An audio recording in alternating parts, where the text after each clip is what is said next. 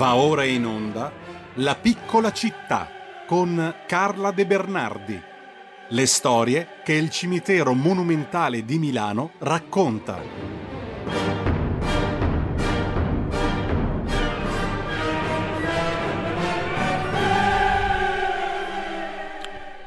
Ed eccoci qua come tutti i lunedì alle 9.15 più o meno, 9.15, 9.20, sono le 9.17. Do il benvenuto e il buongiorno a Carla De Bernardi che dovrebbe essere già in collegamento con noi. Eh, buongiorno Carla. Io sono qui. Eccoti qua eh, e oggi intraprendiamo un nuovo tipo di viaggio all'interno di quell'universo che è il cimitero monumentale di Milano. Io ricordo sempre, come da post sulla nostra pagina Facebook, il tuo ultimo libro, tuo e di Lalla Fumagalli.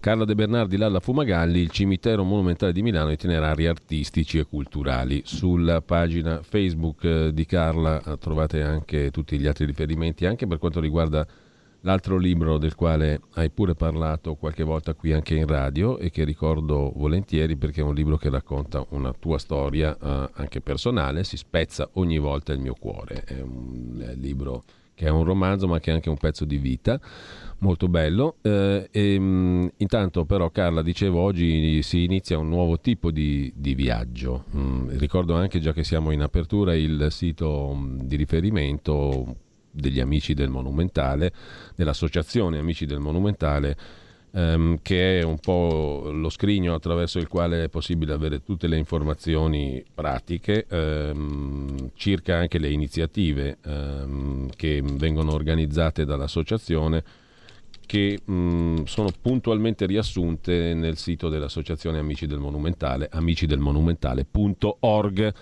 L'ho fatta lunga, ti lascio subito la parola Carla perché iniziamo oggi un nuovo tipo di viaggio. Di che cosa si tratta e dove ci porti oggi Carla? Sì, allora eh, non è tanto iniziare un viaggio quanto che alterneremo magari il tipo di eh, trasmissioni che abbiamo già fatto con queste, sì.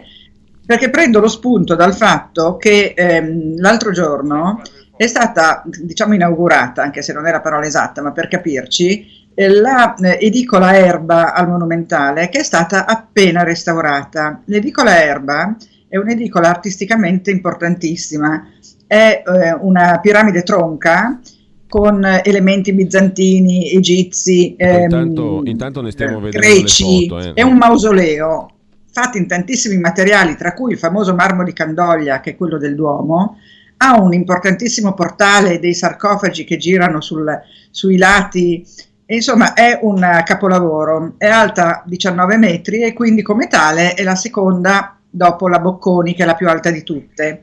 L'hanno fatta due architetti che si chiamano eh, Borsani e Saroldi e li cito perché sono gli stessi che hanno poi fatto la Villa Erba a Cernobbio eh, della famiglia Erba, eh, che appunto è la concessionaria di questa edicola e credo che tanti abbiano visitato la Villa Erba eh, che è diventata sede di convegni, di matrimoni, ma è che è anche molto ben visibile dal lago. È una villa bellissima, inizialmente in secoli e secoli fa era un monastero, poi viene ceduta a un certo generale Pino finché non la compra la eh, famiglia Erba. Famiglia Erba che si fa costruire questo bellissimo mausoleo che fino a due mesi fa, tre mesi fa era nero, grigio, di, eh, proprio di pulviscolo atmosferico assorbito dai materiali e mh, mm, da, la, la, si era scurito nel passare del tempo, essendo un'edicola dei primi del fine 800, primi del Novecento. Ehm, le attuali concessionari, eh, in particolare Anna Gastel, che è anche una carissima amica, hanno deciso di farla restaurare ed è venuto fuori un capolavoro. Adesso si vede proprio in tutta la sua magnificenza e in tutta la sua luminosità, perché questi materiali di cui è, fatto, so, è fatta sono molto chiari. Eh, non ve li elenco perché è una roba noiosa da, da esperti, lapidei, però nella cripta c'è anche una meravigliosa Mater Consolatrix di Enrico Butti, che è uno dei grandi scultori del monumentale e non è visibile ovviamente perché, eccola qua, sì. perché è nella cripta. Io ho avuto il piacere di vederla grazie proprio ad Anna e abbiamo, l'abbiamo anche fatta vedere a, a, ai soci in occasione di un certo evento. Anche questa verrà restaurata e questo per quanto riguarda la parte artistica. Manca un cancelletto di ferro, non so se si vede, nelle foto storiche c'è, in quelle attuali non c'è, lo stanno rifacendo, perché è stato asportato, per non dire rubato, che è una brutta parola, nel 2016 quando ci sono stati dei furti al monumentale che per fortuna oggi non ci sono più perché sono state adottate tutte delle misure di sicurezza dall'amministrazione. Eh, la famiglia Erba, perché eh, è una famiglia interessante? Allora, eh, Luigi, ehm, Carlo Erba fonda la eh, casa farmaceutica, è un tipo strano, va a cercarsi le erbe in Oriente, importa anche delle erbe tipo la, la marijuana, si dice, eh, fa delle, dei composti tipo il tamarindo, usa il tamarindo, il tamarindo erba credo che l'abbiamo, l'abbiamo preso diluito con acqua tutti anche da bambini, lo ricordiamo tutti. Fa questa grande industria farmaceutica ma non ha figli ha un fratello che si chiama Luigi. Luigi Erba era un maestro di musica al conservatorio e costruiva pianoforti. Costruiva pianoforti vicino alla fabbrica del fratello, mh, alla fabbrica farmaceutica ed era anche lui un, un grande imprenditore mh, eh, creativo perché cosa faceva? Stava invece che alla scrivania, stava al pianoforte e suonava perché appunto era musicista. E poi, tra l'altro, era stato socio di ricordi, tra le altre cose e poi aveva intorno a sé tutte delle grandi scatole di legno vuote, rigorosamente vuote, però sulle quali erano stampigliati nomi di paesi come l'Argentina, Buenos Aires, eh, Pechino, New York, Parigi, eh, quello che, che, che, potete immaginare. E questo gli serviva per far credere che stesse spedendo pianoforti in tutto il mondo. In realtà lui non li fabbricava, li comprava, li rivendeva e li rivendeva dopo che qualcuno che era entrato nella bottega vedendo appunto questo, eh, questo commercio internazionale di pianoforti decideva che voleva assolutamente un pianoforte di Luigi Erba. Quando muore Carlo Erba, ricchissimo, eh, lascia tutto a Carla Erba, che è la figlia di Luigi. Carla Erba era bellissima, era ricchissima e sposa a soli 19 anni Giuseppe Visconti di Modrone, che di anni ne aveva 21 che era conte di Lonate Pozzolo, marchese di Vimodrone, da cui il nome, eh, conte di tanti altri piccoli paeselli, signore e consignore di, di vari posti, e si sposano, avranno sette figli. Uno dei figli è Luchino Visconti, il eh, famoso regista. La, ehm, il primogenito Guido muore in Africa eh, poco prima della seconda battaglia di El Alamein. Nella eh, cappella Erba ci sono dei meravigliosi sarcofagi ehm, rinascimentali con i profili ad alto rilievo di tutti i defunti, tra cui Luigi Erba e, e Carlo Erba, circondati da ghirlande e cornucopie, e ehm, poi c'è il sarcofago di Carla che è semplicissimo, è di marmo grigio-rosa e non ha nessuna decorazione ed è centrale ma sopra di, di questo c'è una croce molto semplice di legno bianco, eh, veramente scarna, eh, quasi misera addirittura, proprio nelle sue proporzioni e nel suo stato di conservazione. La base di questa croce è molto scura, è nera, marrone scuro. Perché? Perché questo la, me l'ha spiegato proprio l'altro giorno Anna Gaster, io non lo sapevo. Gliel'ho chiesto perché è strano che in una ehm, edicola così imponente e con questi sarcofagi così eh, pomposi ci fosse una croce che potrebbe essere di un cimiterino di paese. E infatti è la croce che c'era ehm, a Tripoli, credo, ehm, sulla tomba di Guido Visconti, primogenito di Carla Erba e Giuseppe Visconti. Carla Erba e Giuseppe Visconti sono una coppia straordinaria, lei bellissima e ricchissima, lui nobilissimo mm. e bellissimo anche lui, tant'è che i loro figli saranno tutti stupendi, avete presente Luchino, e Guido in particolare, il primogenito, sarà meravigliosamente affascinante, però eh, morirà appunto pri- poco prima della battaglia di El Alamein perché mh, riceve un ordine dal suo comandante alle 5 del pomeriggio di attraversare la, ehm, una piana che c'è tra eh, le trincee dove, dove, è schierato l'esercito e il comando e lui sa benissimo e tutti lo sconsigliano che a quell'ora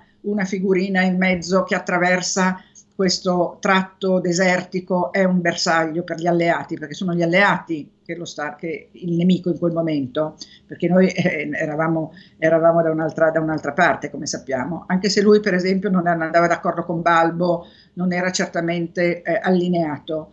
E lui decide di ubbidire, perché un soldato ubbidisce e quindi sa che va a morire. E fa un breve testamento morale lasciando le istruzioni ai suoi soldati, eh, ai soldati che comanda, per dirgli cosa fare quando lui non ci sarà più, perché lui ha la certezza di morire. E infatti muore. E questa croce, questa piccolissima croce, ricorda Guido Visconti nella edicola Erba. Eh, I due Visconti, eh, no, scusami, eh, Giuseppe e Carla, sposi giovanissimi, ricevono in dono per le loro nozze il castello medievale del XIII secolo di Grazzano, sì. ven- eh, nel Piacentino, che verrà poi chiamato Grazzano Visconti perché il re Vittorio Emanuele darà questo, questa facoltà e darà il titolo di duca al eh, Giuseppe Visconti, perché Giuseppe Visconti era il gentiluomo, diciamo così si chiamava, eh, che si occupava della regina Elena, Elena del Montenegro, e quindi riceve questa onorificenza. I pettegoli dicono che lui avesse una storia con, con, la regina Elena, ma questo devo dire sono proprio pettegolezzi che non ci interessano. Quello che ci interessa è che Giuseppe era un uomo molto creativo. I suoi amici erano per esempio D'Annunzio, che lo aiutò nella vicenda di eh, creare Grazzano. Cosa fa lui a Grazzano? Fa rivivere eh, il mondo medievale, eh, dà a tutte le persone che accettano questa offerta, e sono tante, una bottega e una casa gratuitamente perché facciano rinascere le lavorazioni antiche, quindi armi, eh, cuoio, borse, eh, tutto quello che veniva fatto ipoteticamente in un villaggio medievale come artigianato. Naturalmente sono un po', come dire, de- degli oggetti non così raffinati, perché è chiaro che sono oggetti di artigianato semplice, però sono molto suggestivi. E poi lui, e, e ci sono ancora queste botteghe. E poi lui cosa fa? ehm, dipinge lui stesso parti del, delle pareti esterne di Grazzano che verrà eh, restaurato da, dall'architetto Campanile che riposa al Monumentale ed ecco qua che di nuovo torniamo ai nostri legami col Monumentale e ehm, il eh, Giuseppe entra nel eh, Consiglio di amministrazione della Scala tutta la sua famiglia c'era stata, a partire dal, dal, Uber, da, dal, conte Uberto, che non era ancora duca per l'appunto. Poi entra nel consiglio di amministrazione della Scala, eh, prende in gestione il Teatro Manzoni con Mario, Marco Praga e mette in scena opere anche importanti come Medea. È presidente dell'Inter dal 1914 al 1919 e ehm, è un uomo molto creativo, eh, obbliga, eh, è, molto autoritario, obbliga tutte le persone di casa, personale, ospiti, bambini, a vestirsi in abiti medievali, esattamente come le persone che lavorano nel borgo. Quindi chi andava ospite dai Visconti doveva andare in abiti medievali. Ora magari c'è un po' di leggenda anche in questo, però si, si, si racconta questo. Poi fonda un'azienda di velluti che c'è ancora, e poi la GVM, che è una società che produce profumi. E i nomi dei profumi li chiede proprio ad Annunzio, e quindi sono nomi come Contessa Azzurra, Giacinto mm. Tabacco di Arar, e lui diventa un naso, nel senso che il naso è quella persona che crea i profumi. Quindi prima crea profumi per la Carlo Erba e poi per la sua GVM. Lui muore un anno prima del primogenito Visconti, muore nel 41 quindi si risparmia il dolore di perderlo. Siamo e, alle 9.30, Carla, purtroppo devo alle 9.30 avere... e diciamo solo appunto che oltre a, all'edicola Erba c'è da visitare se, se avete voglia sul lago di Como la meravigliosa Villa Erba. Anche lì avevano fatto delle cose molto innovative, questa volta gli Erba, però non abbiamo tempo di parlarne e quindi ci accontentiamo di tutto quello che vi ho detto finora. E comunque al Monumentale andate, cercate l'edicola Erba e vedrete che splendore che è. Beh, mm, siamo partiti da questo e abbiamo tirato fuori come al solito un mondo e un sacco di storie e di mm, eh, spunti, perché tra l'altro Grazzano Visconti è anche o- ancora oggi una meta di una tradizionale gitarella dei milanesi, no? Eh. Assolutamente sì, assolutamente. È, è vicina e bellissima. Allora, grazie mille a Carla De Bernardi. Carla, ci diamo appuntamento al prossimo lunedì. Grazie davvero. Sì. Poi decideremo cosa, di cosa parlare. Ciao a tutti, Benissimo. grazie a tutti i nostri ascoltatori. Ciao Giulio. Amici del monumentale.org e vi ricordo anche il libro Il cimitero monumentale di Milano, itinerari artistici e culturali, edito da Play Carla De Bernardi, Lalla Fumagalli. Avete ascoltato La piccola città.